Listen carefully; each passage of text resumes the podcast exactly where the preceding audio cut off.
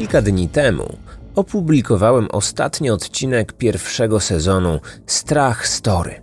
Bardzo Wam dziękuję za odsłuchy, wsparcie, komentarze i zaangażowanie. Startując z tą serią, nie miałem pojęcia czego się spodziewać, ale jej popularność i liczba wyświetleń to przerosło moje oczekiwania. Strach Story od czasu premiery utrzymywał się w ścisłej topce najpopularniejszych podcastów na Spotify i Apple Podcasts, generując łącznie na wszystkich platformach około 2 milionów wyświetleń.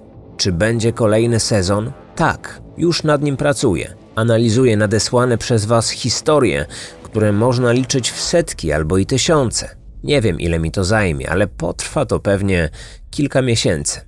W międzyczasie zachęcam do odsłuchu całej pierwszej serii. 10 odcinków wideo podcastu Strach Story są dostępne bezpłatnie na Spotify i YouTube.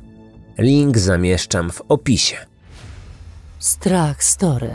Zło czai się wszędzie.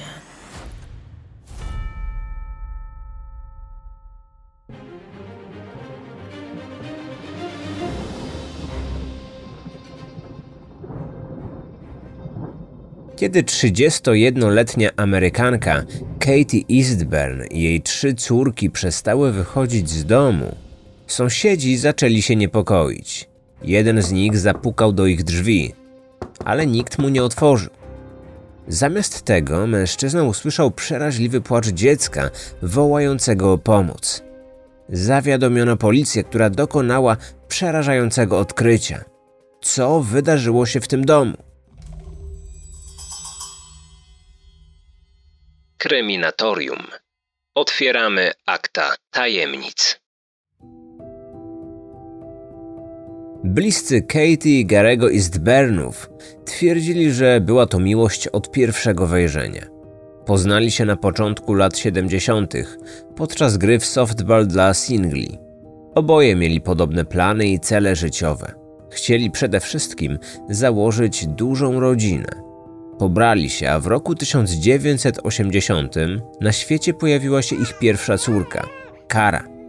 Dwa lata później urodził się Erin, po nim Jenna. Małżeństwo wciąż planowało kolejne dzieci. Gary liczył na to, że może pewnego dnia w końcu doczeka się syna. Po narodzinach dzieci kobieta poświęciła się ich wychowaniu. Domowymi finansami zajmował się jej mąż wojskowy w stopniu kapitana. Z uwagi na jego zawód, rodzina co jakiś czas się przeprowadzała. W 1983 roku zamieszkali w Karolinie Północnej, niedaleko bazy wojskowej. Ich dom mieścił się w bardzo spokojnej okolicy. Jednak już dwa lata później życiowe plany znów się zmieniły. Kolejne spakowane bagaże, i kolejna przeprowadzka. Tym razem do bardzo odległego dla nich miejsca do Europy. Wtedy doszło do tragedii, która nie tylko opóźniła wyjazd, ale raz na zawsze zmieniła wszystko w życiu tej rodziny. Traktowali to jako początek nowego życia. W 1985 roku małżeństwo szykowało się do kolejnej przeprowadzki, tym razem nieco większej mieli przenieść się do bazy wojskowej pod Londynem w Wielkiej Brytanii. To było trudne dla całej rodziny, zwłaszcza dla dziewczynek, które nie chciały się wyprowadzać. Przyzwyczaiły się do tego życia i miały tam wiele koleżanek. Największym ciosem dla sióstr była informacja, że nie będą mogły zabrać ze sobą swojego ukochanego psa – Setter angielski o imieniu Dixie był przez wszystkich traktowany jak członek rodziny. Katie nie chciała go porzucać, ale niestety nie było innego wyjścia. Baza wojskowa, która zapewniła rodzinie zakwaterowanie, miała surowe zasady. Jedną z nich był zakaz trzymania jakichkolwiek zwierząt. Kobieta z bólem serca opublikowała w lokalnym dzienniku ogłoszenie. Szukała dla swojego psiaka nowego domu. Rodzina powoli przygotowywała się do wyprowadzki. Pakowali swoje rzeczy, zastanawiając się, jak będzie wyglądało ich nowe życie w angielskich realiach. Na dwa miesiące przed wyjazdem z kraju Gary musiał odbyć obowiązkowe szkolenie wojskowe. W tym celu pojechał do oddalonego o 800 km ośrodka w Alabamie. Jego żona i córki zostały w domu. Kobieta miała dopiąć na ostatni guzik wszystkie sprawy związane z ich wylotem do Europy. Gdy jej mąż wyjechał do innego stanu, wszystko co wiązało się zarówno z ich przeprowadzką, jak i domowymi obowiązkami zostało wyłącznie na jej głowie. Ona oczywiście wolałaby, aby było inaczej. Chciała mieć męża przy sobie, ale zrozumiała, z czym wiązała się jego praca. To były zupełnie inne czasy, bez komórek i internetu.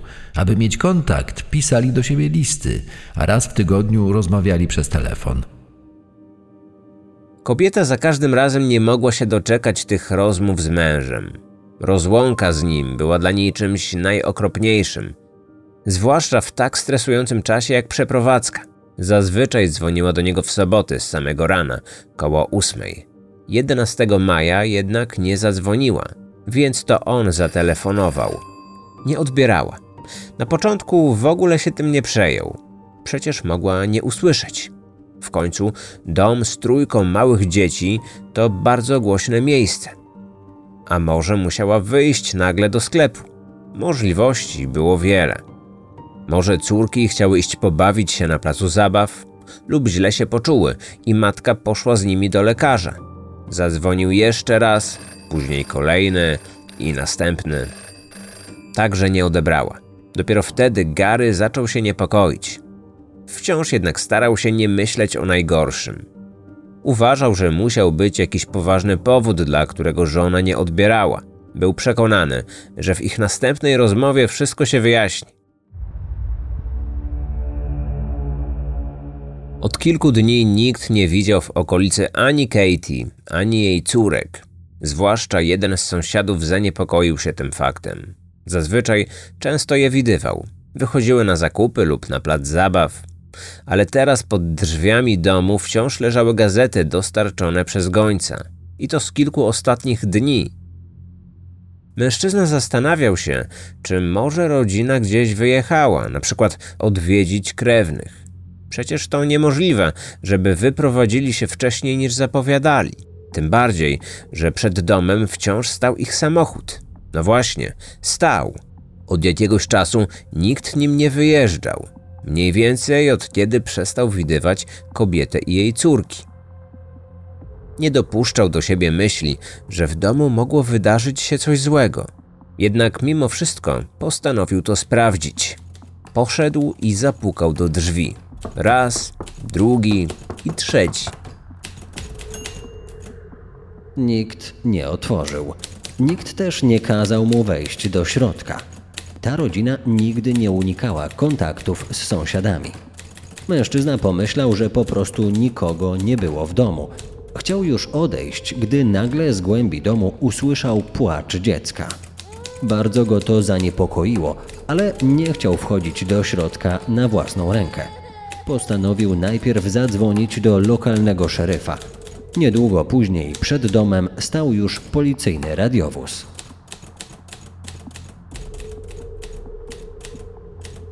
Przybyły pod dom policjant próbował otworzyć drzwi, ale były zamknięte. Postanowił więc wspiąć się do okna na pierwszym piętrze. Następnie przeciął moskitierę w oknie i wszedł do środka. Okazało się, że znalazł się w sypialni najmłodszej z dziewczynek, mającej wówczas nieco mniej niż dwa latka. To właśnie ona przeraźliwie płakała. Już na pierwszy rzut oka oficer zauważył widoczne ślady zaniedbania. Dziewczynka nie miała zmienionej pieluchy. Dodatkowo musiało już minąć sporo czasu od kiedy jadła i piła po raz ostatni. Policjant wyniósł dziecko na zewnątrz i wrócił do środka, aby sprawdzić, co z resztą domowników. Już kiedy pierwszy raz tam wszedł, wyczuł dziwny zapach przypominający zgniliznę. Starał się odsuwać od siebie myśl, że to odór śmierci, ale gdy zaczął rozglądać się po domu, prawda szybko wyszła na jaw. Ujrzał przerażający widok. Od razu zawiadomił funkcjonariuszy z Wydziału Zabójstw. Pamiętam ten dzień. Wyjątkowo piękny, wiosenny i ciepły. Razem z kolegą z wydziału pojechaliśmy do tego domu. Wszystkie okna były szczelnie pozamykane. Wewnątrz panował niesamowity zaduch. Śmierć ma swój okropny zapach. Nie da się go porównać do niczego innego. Właśnie ten zapach uderzył w nas, gdy tylko weszliśmy do środka. Nigdy nie zapomnę tej przerażającej chwili. W salonie odnaleziono pięcioletnią karę. Leżała pod kocem z gwiezdnych wojen. Dziecko się nie ruszało, ale funkcjonariusze mieli nadzieję, że to ze strachu lub po prostu straciło przytomność. Kiedy ją odkryli, okazało się, że dziewczynka nie żyła. Na jej klatce piersiowej zauważyli wiele ran kłutych. Przecięcie widniało również na jej gardle. Wokół było mnóstwo krwi. Poszli dalej. W sypialni rodziców na łóżku leżała martwa trzylatka z identycznymi ranami jak jej starsza siostra. Sprawca ugodził ją nożem w gardło, klatkę piersiową i plecy. Po drugiej stronie łóżka leżała matka. Miała poderżnięte gardło, rany w okolicach pleców i klatki piersiowej. To jednak nie wszystko. Od pasa w dół była naga, co mogło sugerować tylko jedno. Przed swoją śmiercią prawdopodobnie została zgwałcona. Sekcja zwłok potwierdziła, że wszystkie trzy ofiary zostały zaatakowane nożem. Ciosy były silne i zdecydowane. W dodatku tak głębokie, że każdy z nich mógł okazać się śmiertelny. Dorosła kobieta została dźgnięta aż 15 razy. Badanie potwierdziło, że sprawca ją zgwałcił. Na miejscu znaleziono jego nasienie.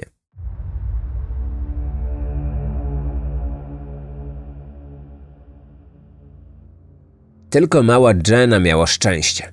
Być może zabójca nie zdawał sobie sprawy, że w tym domu było jeszcze jedno dziecko. Niespełna dwuletnia dziewczynka nie odniosła żadnych obrażeń. Była tylko odwodniona i miała biegunkę. Została przewieziona do szpitala. Na miejscu zbrodni odnaleziono rozrzucone niedbale części damskiej garderoby. Spodnie, porwane majtki, guziki od bluzki należały do Katie i wszystko wskazywało na to, że sprawca musiał zerwać z niej te rzeczy w trakcie napaści seksualnej. W domu zabezpieczono dużo materiału biologicznego w postaci odcisków palców i włosów. Część należała do ofiar, a część do zabójcy. Ślady stóp na podłodze czy krew na ręczniku w łazience na pewno nie pochodziły od ofiar. Technicy kryminalistyczni przeprowadzili również test luminolem, który świeci, gdy substancja chemiczna reaguje z żelazem w hemoglobinie. Dzięki temu wykazano, że w łazience, na podłodze i ścianach były ślady krwi. Ktoś ewidentnie usiłował nieudolnie posprzątać miejsce zbrodni. Wszystko na to wskazywało, że tą osobą był zabójca.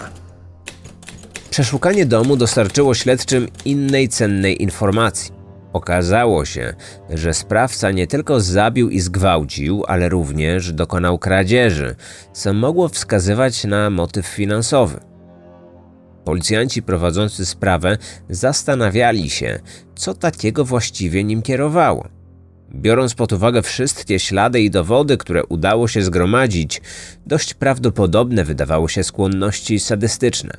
Wszystkim ofiarom zadano liczne i agresywne ciosy nożem, zamordowano nie tylko dorosłą kobietę, ale też dwie dziewczynki. Zabójca w żaden sposób ich nie oszczędził, choć były jeszcze małymi dziećmi. Sprawca mógł zmagać się z jakimiś problemami finansowymi, choć zdaniem śledczych nie było to jego pierwotnym motywem. Podejrzewano, że po prostu skorzystał z okazji do zabrania ze sobą kilku wartościowych rzeczy. Zginęły także pieniądze i karta kredytowa. Zastanawiano się, kim był ten potwór, czym na co dzień się zajmował i przede wszystkim, czy miał własną rodzinę. Trudno było sobie wyobrazić, by ktoś, kto dokonał potrójnej zbrodni, mógł być ojcem i mężem. Już na początku śledztwa do policjantów zgłosił się świadek, który posiadał cenne informacje. Był to mężczyzna, który mieszkał w okolicy. Pracował jako woźny w szkole. W piątek 10 maja w godzinach wczesnoporannych widział nieznajomego, który kręcił się w pobliżu domu ofiar. Było jeszcze bardzo wcześnie, około 3.30 nad ranem. Zobaczyłem białego, wysokiego mężczyznę. Miał na sobie dżinsy, czarną kurtkę z charakterystycznym logiem oraz wełnianą czapkę. Opuszczał podjazd należący do tej zamordowanej rodziny. Pamiętam, że niósł ze sobą duży worek na śmieci. Przewiesił go sobie przez ramię. Tajemniczy mężczyzna wsiadł za kierownicę białego Chevroleta. Dzięki tym zeznaniom udało się stworzyć portret pamięciowy. Wszystko wskazywało na to, że był to zabójca. Sekcja wykazała, że do zbrodni najprawdopodobniej doszło 9 maja wieczorem lub w nocy. Przesłuchanie sąsiadów wykazało, że Katie była widziana w czwartek w godzinach porannych i wczesnym popołudniem. W piątek już nie wychodziła z domu.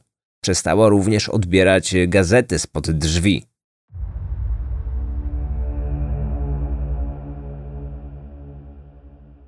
Aby dobrze zrozumieć tę historię, musimy cofnąć się do 7 maja i powrócić do wątku związanego z psem. Ukochana suczka nie mogła wyruszyć ze swoimi właścicielami w podróż do Wielkiej Brytanii. Rodzina musiała przestrzegać surowych zasad narzuconych przez wojsko.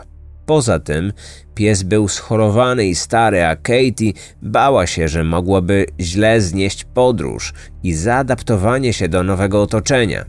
Dlatego zamieściła w gazecie ogłoszenie.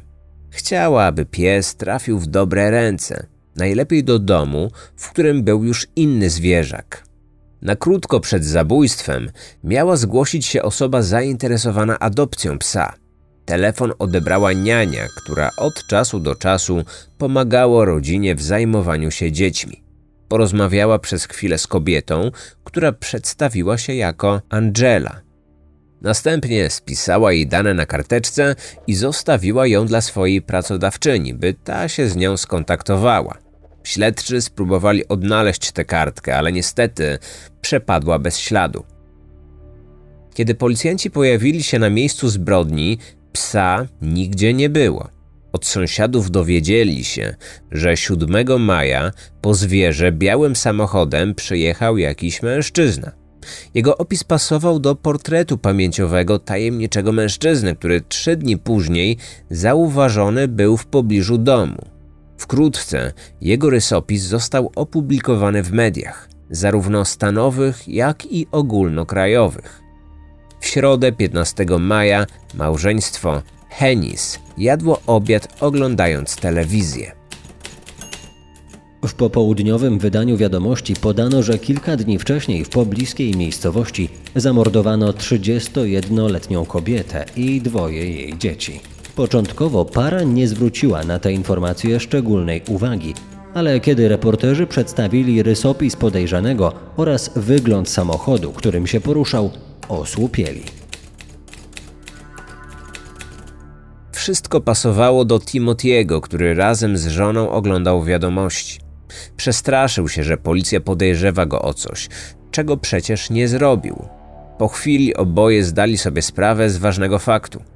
Dosłownie tydzień wcześniej faktycznie mężczyzna odwiedził dom tej zamordowanej kobiety. Przyjechał pod ten adres, aby odebrać psa. Jego żona miała na imię Angela. To pasowało do zeznań niani, która twierdziła, że dzwoniąca kobieta zainteresowana ogłoszeniem tak się właśnie przedstawiła. Małżeństwo postanowiło pojechać do miejscowego komisariatu policji, aby wyjaśnić tę sprawę. Mężczyzna wciąż powtarzał, że to nieporozumienie, a żona nie miała powodów, żeby mu nie wierzyć. Znali się bardzo długo. Niedawno urodziła im się córka. Był szczęśliwym i dumnym ojcem. Nie mógłby skrzywdzić nawet mucha, co dopiero kobiety i jej małych dzieci.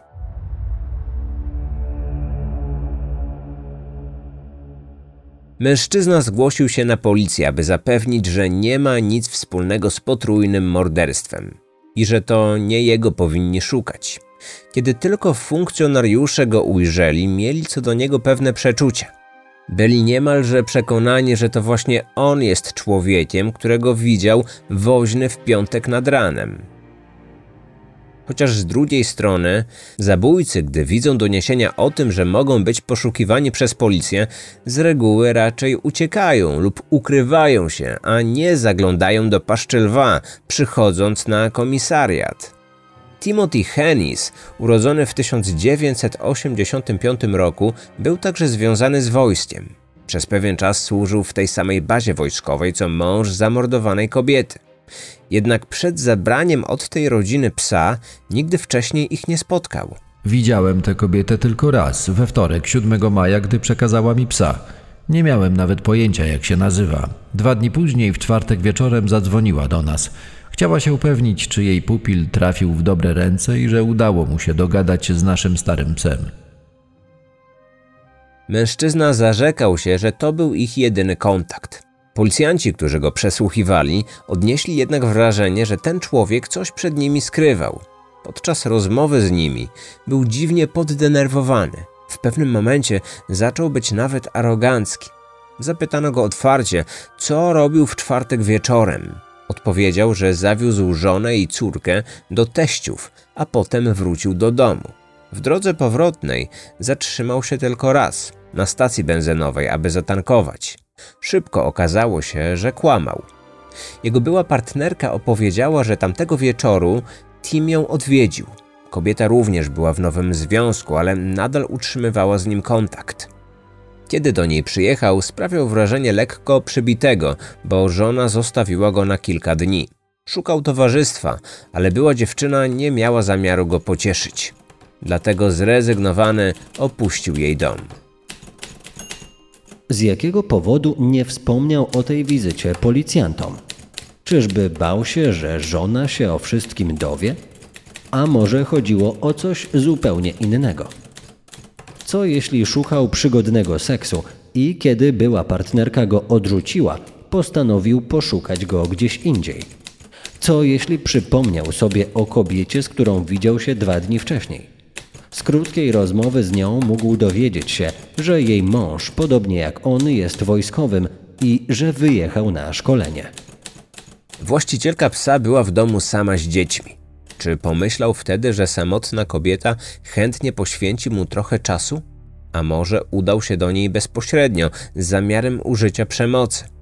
Podobne pytania zadawali sobie policjanci. Aby na nie odpowiedzieć, śledczy postanowili dokładnie sprawdzić tego człowieka. W trakcie przesłuchania zrobiono mu zdjęcie. Fotografię pokazano woźnemu. Dołączono do niej zdjęcia kilku innych osób, bardzo podobnych do podejrzanego. Świadek przyjrzał im się dokładnie i zdecydowanie wskazał na Timotiego. Był przekonany, że 10 maja to właśnie on znalazł się pod domem ofiar. Śledczy chcieli od razu go aresztować, ale wiedzieli, że najpierw powinni przeszukać jego dom i znaleźć jakieś dowody, na przykład e, charakterystyczną kurtkę, którą zabójca miał na sobie. Musieli go jednak wypuścić do domu, bo nie mieli nakazu aresztowania. Wtedy nie mieli też jeszcze nakazu przeszukania jego domu. Otrzymali go dopiero kilka godzin później. Timothy został ujęty we własnym domu. Kiedy policjanci zakuwali go w kajdanki, zaczął rzucać do nich kpiące teksty. Zapytał m.in., czy są pewni, co robią. Oskarżony otrzymał możliwość przyjęcia ugody. Dwa zarzuty zabójstwa drugiego stopnia, za które groziło podwójne dożywocie. Odrzucił tę ofertę. Twierdził, że jest niewinny i nie pójdzie siedzieć za coś, czego nie zrobił. Proces ruszył latem 86 roku. Na sali sądowej woźny, który już na tym etapie policyjnego śledztwa rozpoznał Henisa, jeszcze raz potwierdził, że jego właśnie widział. Policja dotarła również do innego niezwykle ważnego świadka. Okazało się, że 10 i 11 maja ktoś skorzystał z karty należącej do ofiary i wybrał z niej dwa razy po 150 dolarów. Ustalono, z którego bankomatu dokonano tych wypłat.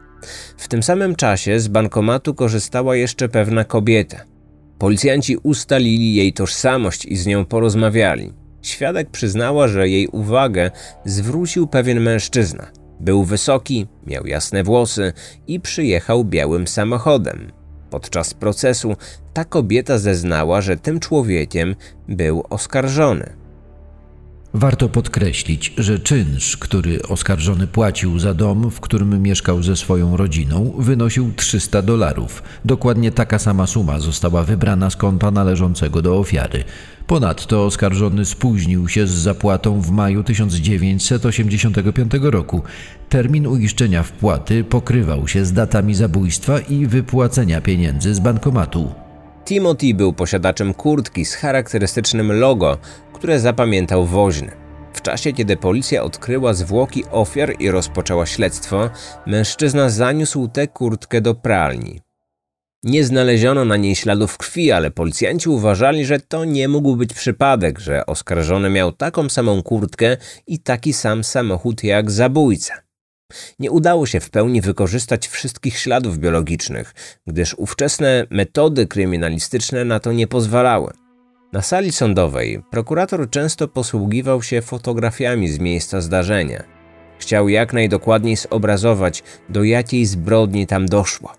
To nie podobało się obronie, która uważała, że jest to celowa zagrywka, która ma za zadanie wpłynąć na ławę przysięgłych i wymusić na nich wydanie wyroku skazującego. Wkrótce zapadł wyrok. Oskarżonego uznano winnym potrójnego zabójstwa i pojedynczego zgwałcenia. Skazano go na karę śmierci.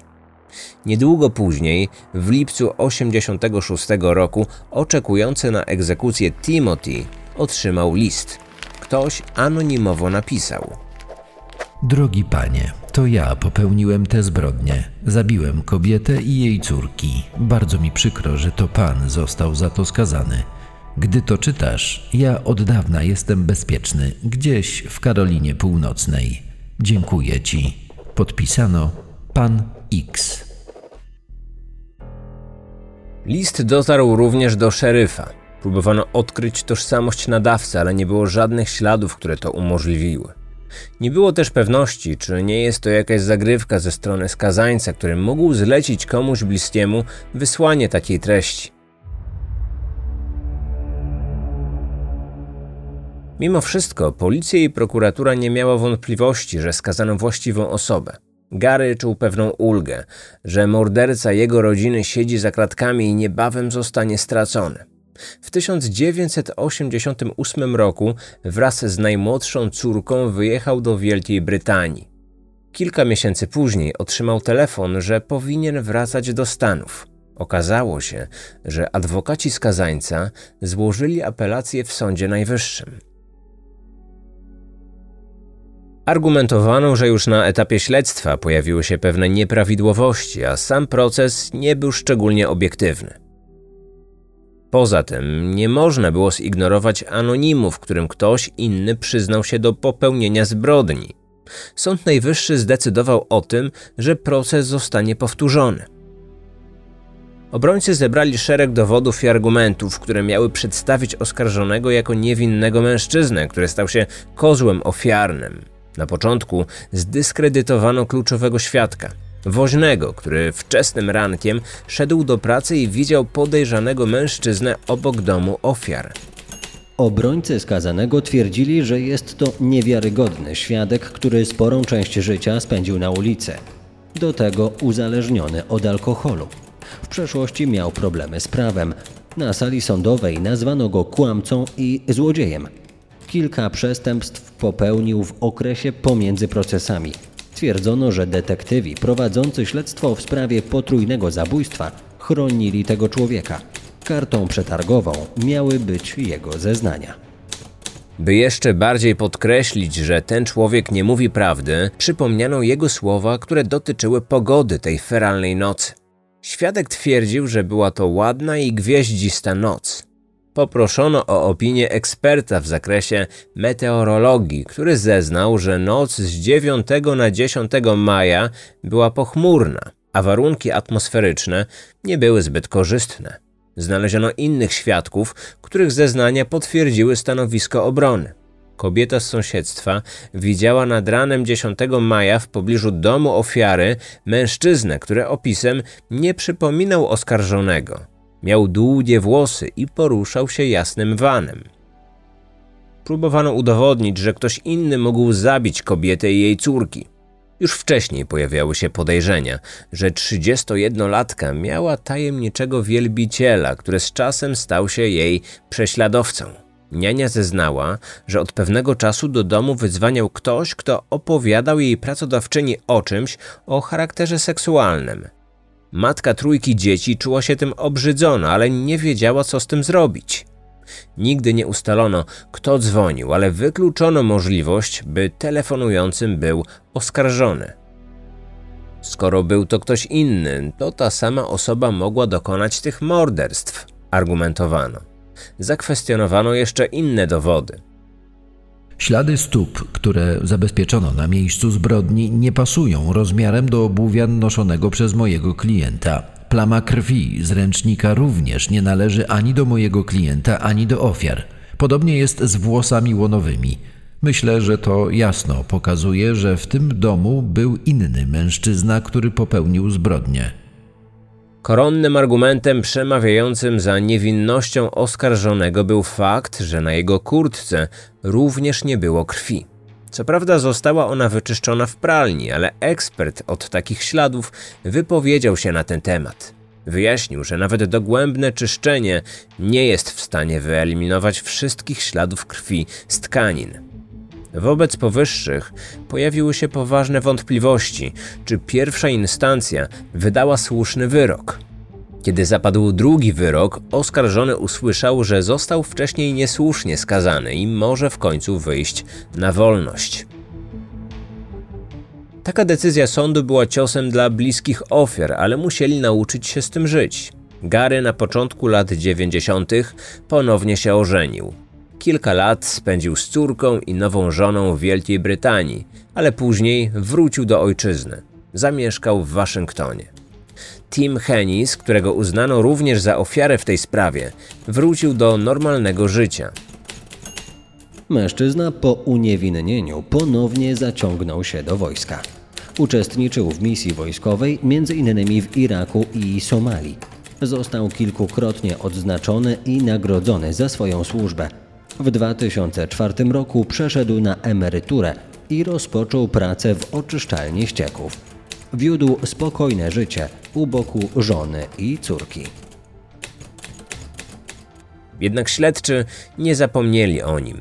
Choć został uniewinniony od wszystkich zarzutów, policjanci mieli przeczucie, że to on był sprawcą.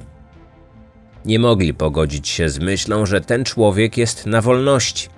Po latach, kiedy pojawiły się nowe możliwości związane z badaniem DNA, postanowiono zbadać próbkę nasienia zabójcy. Porównano ją z materiałem biologicznym należącym do Timotiego. W czerwcu 2006 roku przyszły wyniki, które jednoznacznie wykazały, że to on zgwałcił ofiarę.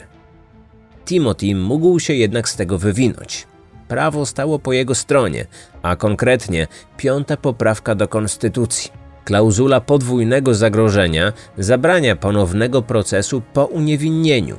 Wtedy pojawiła się myśl, by mężczyznę osądził sąd wojskowy. W 2006 roku przełożony wezwał go do służby. Był to tylko pretekst, aby móc postawić go w stan oskarżenia.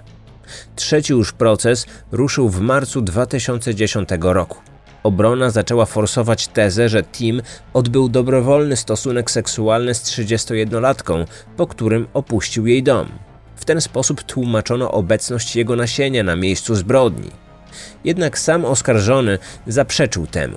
Powiedział, że widział ją tylko raz w życiu, kiedy odbierał psa i nie miał z nią żadnego kontaktu seksualnego. Kilka tygodni później sąd wojskowy uznał go winnym postawionych mu zarzutów i skazał na karę śmierci. Skazany liczył na to, że ponownie uda mu się uciec przed sprawiedliwością. Przy pomocy prawników odwoływał się od decyzji sądu. Złożył apelację. Twierdził, że armia nie ma jurysdykcji, by sądzić go za morderstwa i gwałt. Wszystkie jego starania zostały odrzucone. Obecnie przebywa w koszarach dyscyplinarnych w stanie Kansas w oczekiwaniu na wykonanie orzeczonego wyroku. Mimo to w tej sprawie nadal jest kilka nieścisłości. Do kogo należała krew na ręczniku oraz ślady stóp na podłodze? Śledczy nie są w stanie odpowiedzieć na wszystkie pytania. Pojawiają się głosy, że ta zbrodnia ma drugie dno. Tylko co się za tym kryje? Czy Timothy faktycznie jest niewinny? A co jeśli ktoś mu pomagał, a sprawców było dwóch? Źródła wykorzystane do stworzenia materiału. Artykuł Three Trial for Murder, opublikowany na portalu New Yorker. Artykuł Eastburn Murders Expose a Loophole in the Law, opublikowany na blogu pisarki Sue Coletta. Artykuł 25 Years Later Widower Recalls Slain, opublikowany na portalu Seattle Times. Artykuł Swinging Between Guilty and Not Guilty, opublikowany na portalu Medium. Artykuł Henny's Trial Underway, opublikowany na portalu ABC. Artykuł Triple Murder Suspect Goes from Guilty to Innocent and Back to Guilty, opublikowany na portalu CNN.